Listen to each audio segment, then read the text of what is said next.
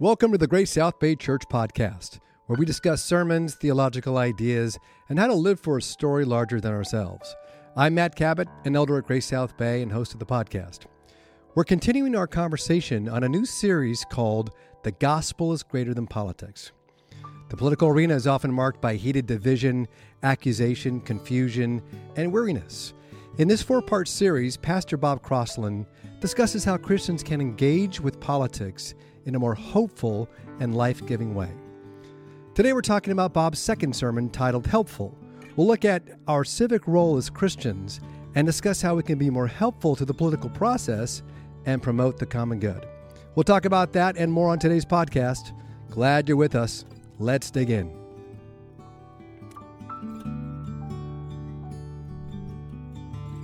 So, Bob, uh, why should the church be a safe place to discuss politics? I, I think, Matt, because uh, there kind of uh, is nowhere else where it is safe.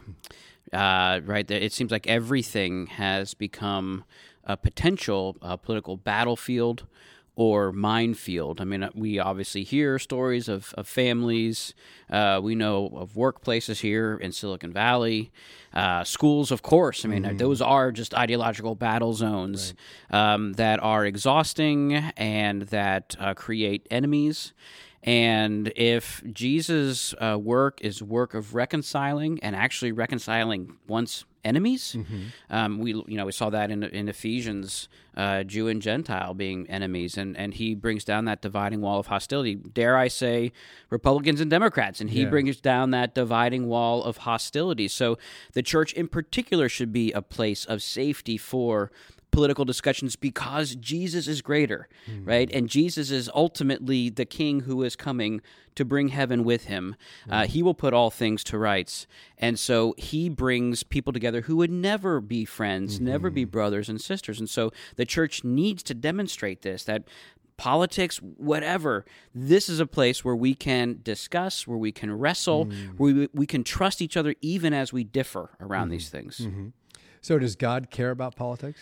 Absolutely, God yeah. cares. Um, because what we know, particularly going back to Genesis 9, where we see God beginning to uh, institute government, right? And that's what Paul's talking about in terms of uh, these authorities uh, have been instituted by God for our good, right? Mm-hmm. For really the, to, to, begin with the protection of human life and uh, to to prevent violence mm-hmm. is where um, the institution of government begins. So because God cares about people he cares about politics because mm. it's the, the the the organization of political power that is meant to maintain at least a, a modicum of of peace and justice for now mm-hmm. um, under the sun. So he he cares very much about it.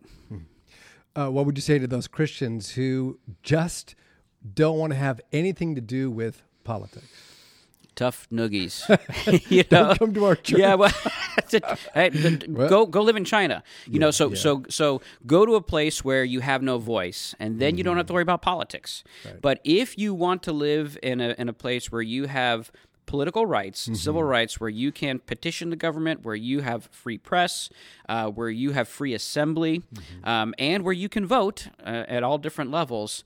Well, now you must care about politics because, as we've talked about, now you bear the sword, metaphorically. Right. You now have a certain amount of power uh, that you can use to influence uh, the community for the better or for the worse. Mm-hmm. And so, as we all know, for Christians, whatever power we're given, we are called to use for uh, the, good of others, uh, the blessing of the world around us, and God's glory. Mm-hmm. So you, you don't get out of it now. If right. you're if you're an American Christian, an American citizen, um, then you have these rights and you have these powers, um, and so you will be held accountable for how you use them.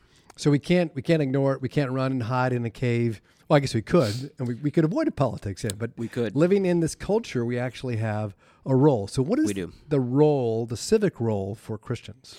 Well, so the way that we did it in the sermon is we looked at how uh, Paul and Peter talk about the role of government in the first century, and what we saw there is that there's this the role of promoting the good and preventing the bad, which is you know very kind of basic, rudimentary. This is the role of of governing authorities. This is the role of um, political power, um, and we also saw how God holds cultures, even His own people, accountable uh, for injustice, and so therefore.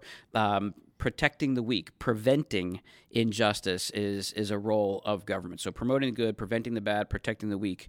Um, these are the the civic roles uh, for anyone who has anyone who bears the sword. So God holds cultures, peoples, leaders accountable uh, for these things, for for executing uh, in these ways.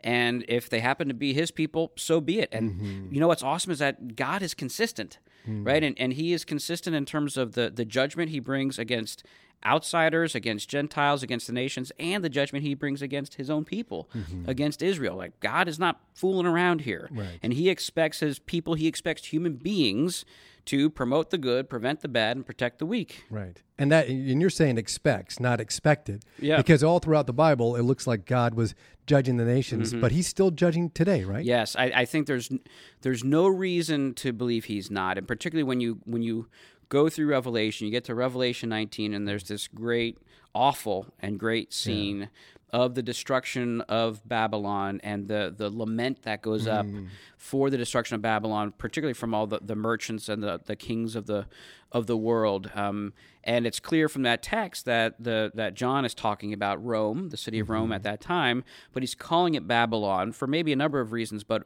one of them is to signify that this isn't just literally the city of Rome hmm. in the first few centuries of our era, but actually this is the human city.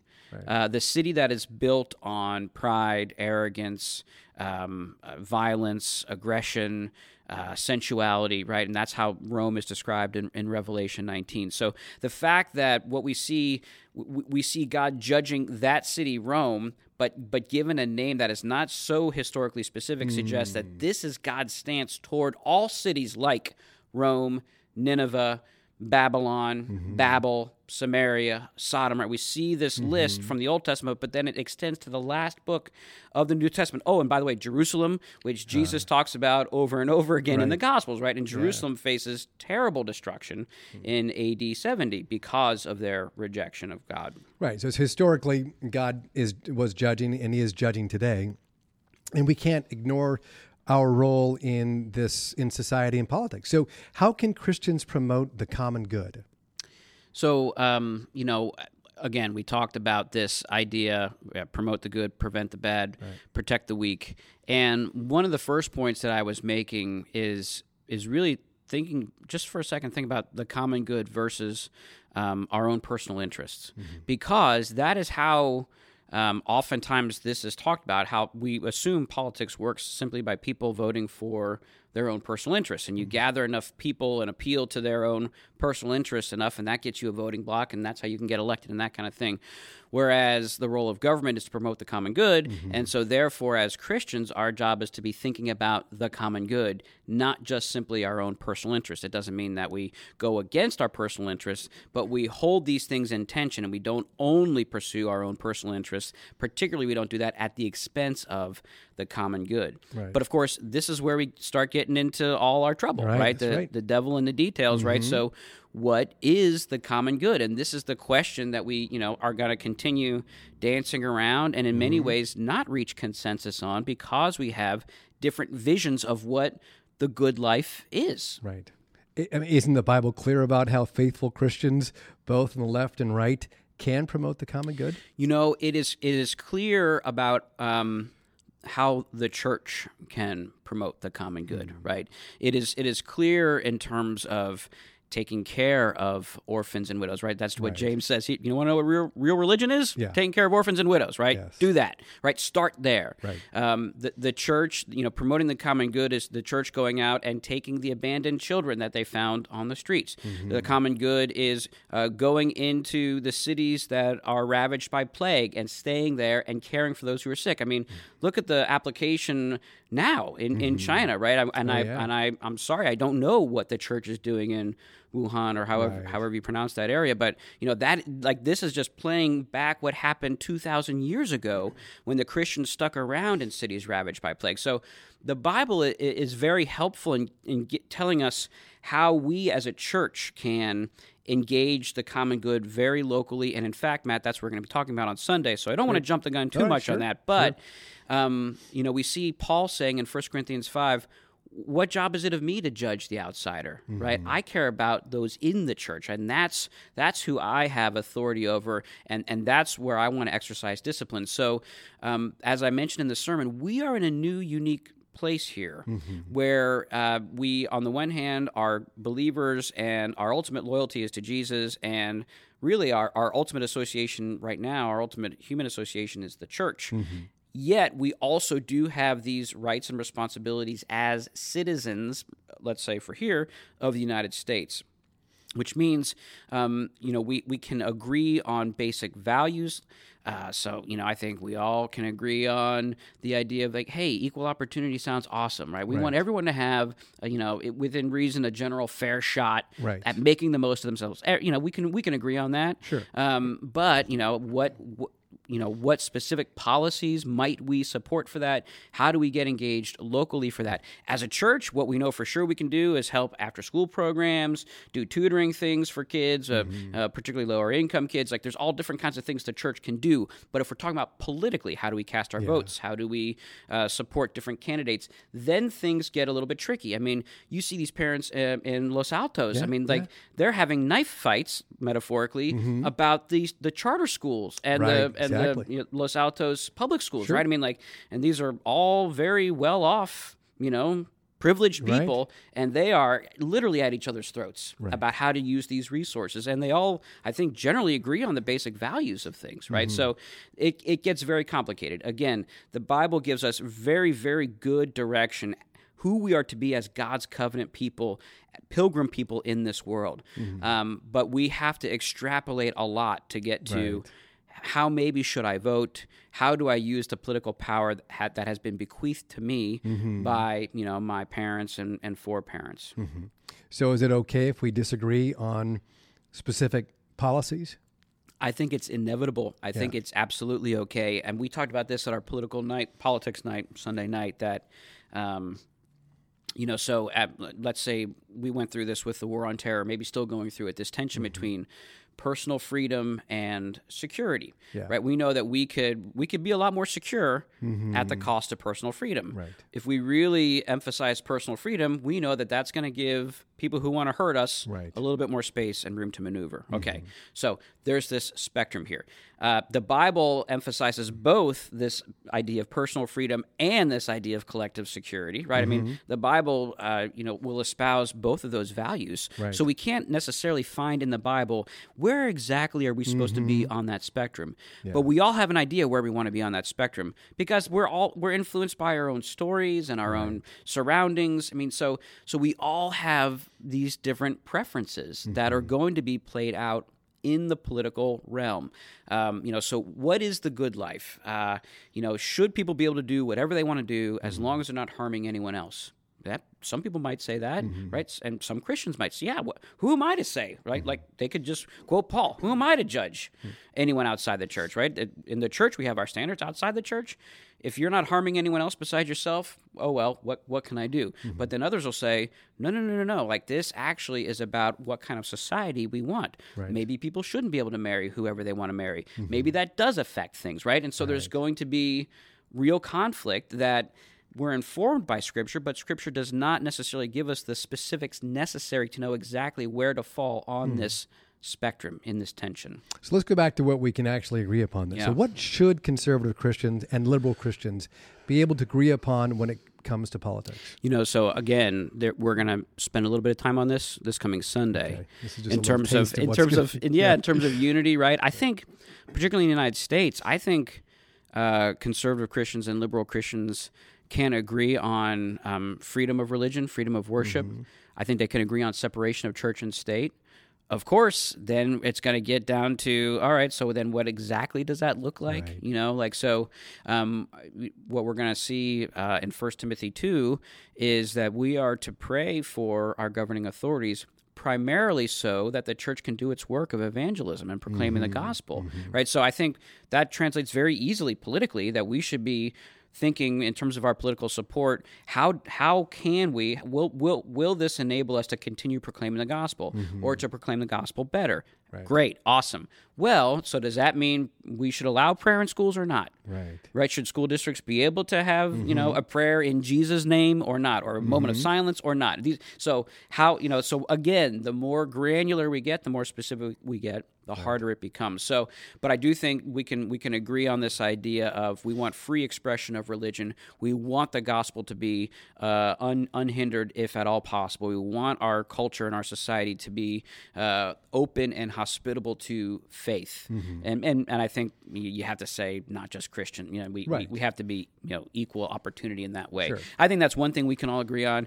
I think we can also all agree on um, that we, we we will renounce the use of violence in order to win political power Mm-hmm. which i think kind of cuts off and shaves off on the one side fascism on the other side communism right that Mm-hmm. that we will be committed to uh, a nonviolent process of you know m- political victory. Yeah. Uh, we will not resort to violence to uh, gain power. We will only use violence to protect those who need protecting. Mm-hmm. So I, I think we can agree on that, right? In which, in, which I think is helpful because it it does take out some of those extremes. Um, I think we can agree on a lot of these basic basic values. Um, you know, when Martin Luther King Jr. gave his "I Have a Dream" speech, one of the things he said was, um, you know, he, he dreams for the day when people will not be judged by the color of their skin, but by the content of their character. Okay, and in 1963. Peop many people were still overtly judged by the color of their skin and not the content of their character. Nowadays, um, nearly 60 years later, I think the 98, 99% of us would say, that's who I want to be. I want to be someone who judges someone on the content of their character, not the color of their skin, right?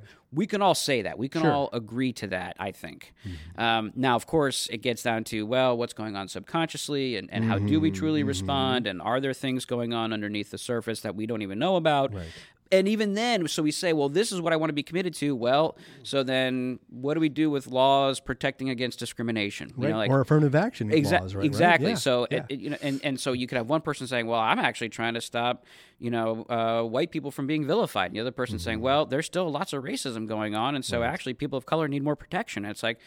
We agree on the same principles Yeah. here, you know, like left, right, whatever. We agree, Mm-hmm. and yet how they are implemented and what is actually going on Mm-hmm. out there right now. There's real debate. There's real debate. Yeah. So why is it so hard to believe that people on the other side of the aisle are well intentioned, even if it's our brothers and sisters in Christ? Uh, I think, I think because uh, politicians and political operatives have really learned our pressure points. Hmm. They've really learned how to get us whipped Riled up and up. frothy, Yeah, right? I mean, like Rothy's a good word. you know, I mean, people talk about like the happy, the the happy warrior, the, the Mm-hmm. positive and optimistic politician. You know, some you know to some degree, someone like Reagan and Tip uh, some- O'Neill. That, yeah, that Tip kind of O'Neill, relationship seemed FDR. Yeah. You know, like so you have these guys who who you know v- pitched a very optimistic and promising vision, and, and and maybe that's still the case. But boy, it sure, certainly seems like the bread and butter Yeah. of of politicians and political campaigns is uh, negativity and fear. Right. And and and learn and what they've learned is that um, people's sense of identity matters a lot more than policy, right? Mm-hmm. So you have this someone saying, "Well, we can get ten percent savings if we do this." Like, no one cares about that at all, I right? I know, if you tell me that my way of life is under attack, Right. or that the, this person doesn't respect me, right, Mm-hmm. and thinks I'm a deplorable, or, or whatever else, if if if if this is how, if this is the news that I'm receiving, that my way of life, my identity, the things that I cherish, you know, like my churches are going to be shut down, or you know, um, because you're a person of color, like you're considered a subhuman, and the cops are going to be shooting you any moment. Like, however, you know, we could on on either side, we could you know talk about the hyperboles and these kinds of things. It works. Yeah. And so, therefore, you know, and particularly we end up kind of hearing the same stuff from the same people. We get in this echo chamber, and uh, and and it turns out we all of a sudden start looking at these people on the other side of the aisle as kind of subhuman, Yeah. truly, truly enemies. Like we don't just disagree on a policy. Um, we disagree fundamentally about all of our values. We have a completely different vision for the good life, and they're, they're mutually exclusive. I don't fit in their idea of the good life, and they don't fit in mine. And when you have that, when you have this mutually exclusive vision of what America should be or what the good life should be, how how else can you look at that as other than a zero sum game? We're out for blood here. Yeah. Boy, I just got an idea. Maybe for our next podcast, we should have a Christian politician. I mean, How do you, how do you, how are you Find me strong? one. Oh yeah. I'm Anybody sorry. out there who's listening who is one? It's tough because it, it does seem like it's a blood sport, and to be a faithful Christian and and to show Christ's love, it, it I don't know if that's going to work in this arena. Yeah, you know what? I did actually have a, the privilege of sitting down a few years ago with an appellate uh, court judge for the state of California who is a Christian and, and I knew through a few different relationships and it was it was awesome hearing him talk. Now he's not a politician, um, but he's a judge and you know he was appointed by a Republican governor and um, and, but you know I, I I know there are lots of uh, believers in in politics and in government and and doing their best and trying their hardest and fr- also from both sides Yeah, you know and on all across the spectrum. So i think i think you're right. I think it'd be wonderful um, to get them to get someone on here talking like that. Yeah. So should it be our goal as Christians to bring heaven to earth? it should be it is it should be our ultimate longing that heaven mm-hmm. come to earth. Right. okay and and and so i think that that's a, a nuance that's important right? And i mm-hmm. think maybe the question you're getting at here is um i- is how triumphalistic should we be in the mm-hmm. sense of you know can we bring heaven to earth? We cannot. Right. I think I think Scripture is very very clear about that. That Jesus is going to bring heaven with him to earth when he returns, and that is at a day and hour we do not know, and he says even the Son does not know. So of course, the moment you hear someone saying it's going to happen now, or we see all these signs and blah blah blah, you know to tune out and stop listening to them. Yeah. So, uh, but but it should be our longing, and that's a good question, Matt. Is like, are we longing for heaven to come to earth? Mm-hmm. Um, is that you know is that something that we're praying for? Right, the cry of the church in the first century was, "Come, Lord." Yeah, right. I mean, there right. was this longing Mm-hmm. for His return, bringing heaven with Him. What should our goal be then? You know, so of course we, we're doing something, Mm-hmm. Yeah. and we're again that's what we're going to talk about on Sunday. What is the core mission of the church? What can we be united around? What can we expend our efforts on gladly? But to say it in the language that we're using right now, our goal is to announce the coming of heaven. Heaven is coming Yeah. get prepared for it get ready for it um, one way to think about it is like we are those airborne units that were parachuted in the night and early morning of june 6th in normandy 82nd and 101st airborne. Um, we are here in enemy occupied territory to get things ready for the army that's coming the armada like you you know they woke up and looked out and they Yeah. saw thousands of ships out on the channel it's like Right. It's coming, right? coming. But we are the airborne units who are moving around, Mm-hmm. getting things ready for that arrival, and when when appropriate, announcing it's Mm-hmm. coming.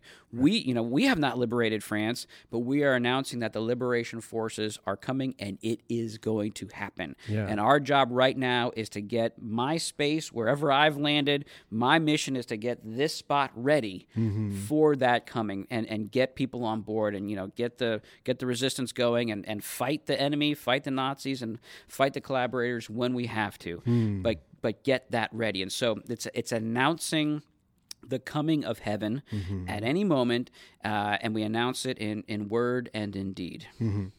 So let's let's tease that out a, bit, a little bit. So how should the fact that God will ultimately redeem us and change the world and, and us, how should that change the way we engage in politics and then with each other?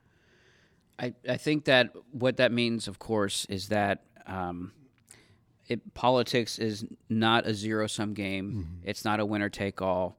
It's not this blood sport um, going for the kill, right? Because we know that it, it is not the ultimate solution, right? Uh, uh, political power and authority is a stopgap. Uh, until Jesus returns and bringing full justice with him, full safety, full peace, full reconciliation. So we know that the, that politics only has uh, uh, limited potential. We have to deal with it. We have to use it. Um, it, it, it, doing politics well, doing government well, makes life better for sure. Yeah. So we need to engage it, but we don't have to engage it like it is the ultimate arbiter mm-hmm. of the good life or of the truth. And so we don't have to engage it like our identities are on the line. Like if my side loses and is sort of in, in a permanent minority status, then then somehow I will never be as happy as I could be. Mm-hmm. I won't be able to self actualize, um, and you know, kind of all is lost for my culture and my community.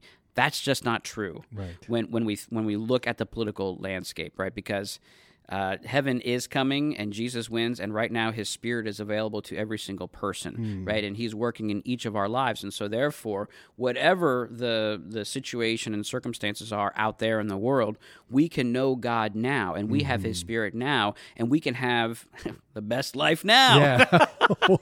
in go. suffering, right? Yeah. In the midst of suffering, as right. we know Jesus, as we pick up our cross and follow him, right. that's what God has for us. That's what God wants for us. So, do we do we give some time and thought to politics? Absolutely. Mm-hmm. Do we fight and speak and and hate as if our lives and our identities are on the line. Mm-hmm. No, even if our lives were on the line, right. right? You think about how Christians have dealt with persecution mm-hmm. over the centuries. They don't fight back like that. Right. They, they they might fight back or they might run, but but to them, they know that their lives are safe and they are hidden in Christ. Mm. They are okay. They are safe. And so, if you know you are safe, right, then you can you can engage politics in, in a in a way that we're not seeing in our culture right now. Yeah. In a way that I think would be very very attractive to oh, see. Yeah, absolutely. People would find very freeing, and mm-hmm. they'd want to know what is it that enables you to care about politics but to not be captured by it right. and i think that's what the gospel has to offer them right well this was another great sermon in the middle of your series